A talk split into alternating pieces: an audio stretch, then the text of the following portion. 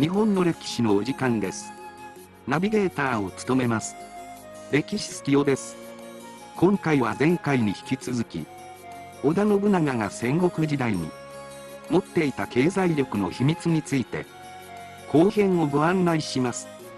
それでは、早速ご覧ください。歴史から学ぶ。信長の経済力。信長はなぜ城を作るごとに財力が大きくなっていったのでしょうか。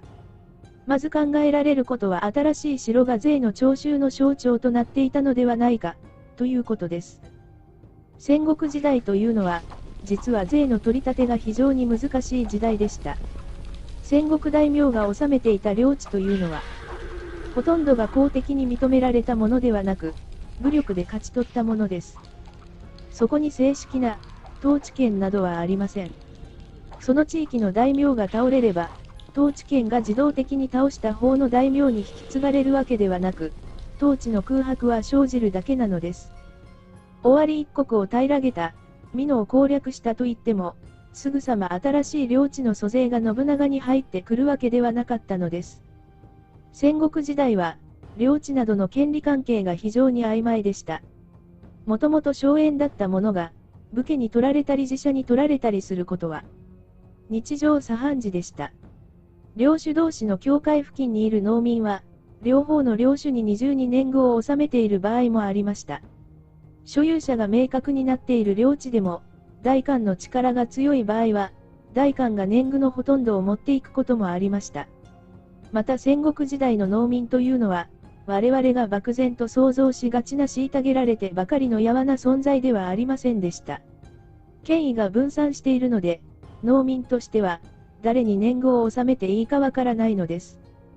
農民は、最も頼りになり、しかも待遇のいい領主に、不満があれば、年貢の支払いを停止したり、村ごと領主を変えるということも行われていました。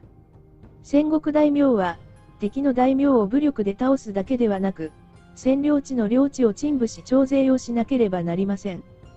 そうしなければせっかく苦労して敵将を倒しても、新しい収入は入ってこないのです。信長は尾張を平定すると加速度的に半島を拡大してきました。それは、新領地からの徴税が非常にスムーズだったということを意味しています。新しい領地を獲得しても、徴税に手間取っていれば、経済力の強化にはつながりません。当然、次の展開に踏み出すことはできません。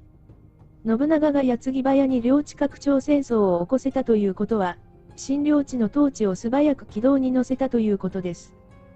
信長は、新しく獲得した領地にすぐさま城を建設してきました。尾張を平定した直後に清洲城に居城を移し、美濃を攻略した直後に岐阜城を建て、近江を平定した直後に安土城を建てています。信長は、常に、旧敵地に新しい居城を築いてきたのです。これは、信長がその地域の新しい支配者が誰であるか認識させ、徴税をスムーズにするためのものだったのではないでしょうか。新しく、巨大な城ができれば、領民は嫌でも、支配者が変わったということを思い知るのです。また、その城は、その地域の治安を守るという意思表示でもあったと思われます。城が立派であれば立派であるほど、領民は安心するのです。そして領民にとっては誰に年貢を納めればいいかが、明確になるというわけです。つまり信長の城は、敵に対しての牽制でもあり、領民に対しての威圧と安心を与えるものでもあったのです。それは当然、租税収入に反映されます。言ってみれば安土城は巨大な税徴収の象徴であり、現代の税務署だったのではないでしょうか。信長の城作り錬金術にはもう一つの大きな仕掛けがありました。それは、城下町建設です。信長は城を作るたび、大掛かりな区画整理を行い城下町を造成してきました。つまり信長の城作りはすなわち、町づくりでもあったのです。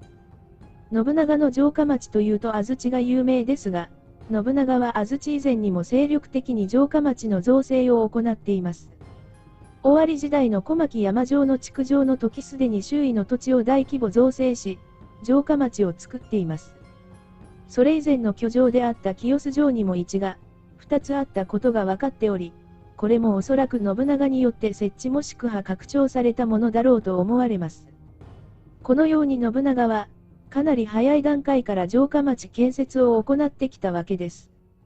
そして城下町を作ると、そこで楽一楽座を施行し、商業地として発展させてきました。これが信長の錬金術だったのです。他の戦国武将も、自分の城下の町を栄えさせることには心を砕いてきました。しかし、次々に新しい町を作り続けるという発想は全くなかったのです。現代の我々は、新しい町を作り、そこに人が集まってくれば、大きな収益につながることを知っています。しかしこのことが昔から知られていたわけではありません。次の新しい町、商業地を作って、そこから収益を上げるという不動産デベロッパーのような発想を、信長はすでに持っていたのです。城、町を作ることで仕事を作り、人が集まり、税金が集まるのです。信長が抑えた3つのキーワード、寺、港、城。これはすべて利権、金が目的だったことがわかります。言い換えれば、この戦国時代を勝ち抜くには利権と金が必要だったということでしょう。戦国時代は武力支配ではなく視力支配であったのではないでしょうか。今回、お送りしました。織田信長が戦国時代に持っていた経済力の秘密について、後編をご案内しました。いかがでしたでしょうかご覧いただき、ありがとうございました。次回もまた、日本の歴史でお会いしましょう。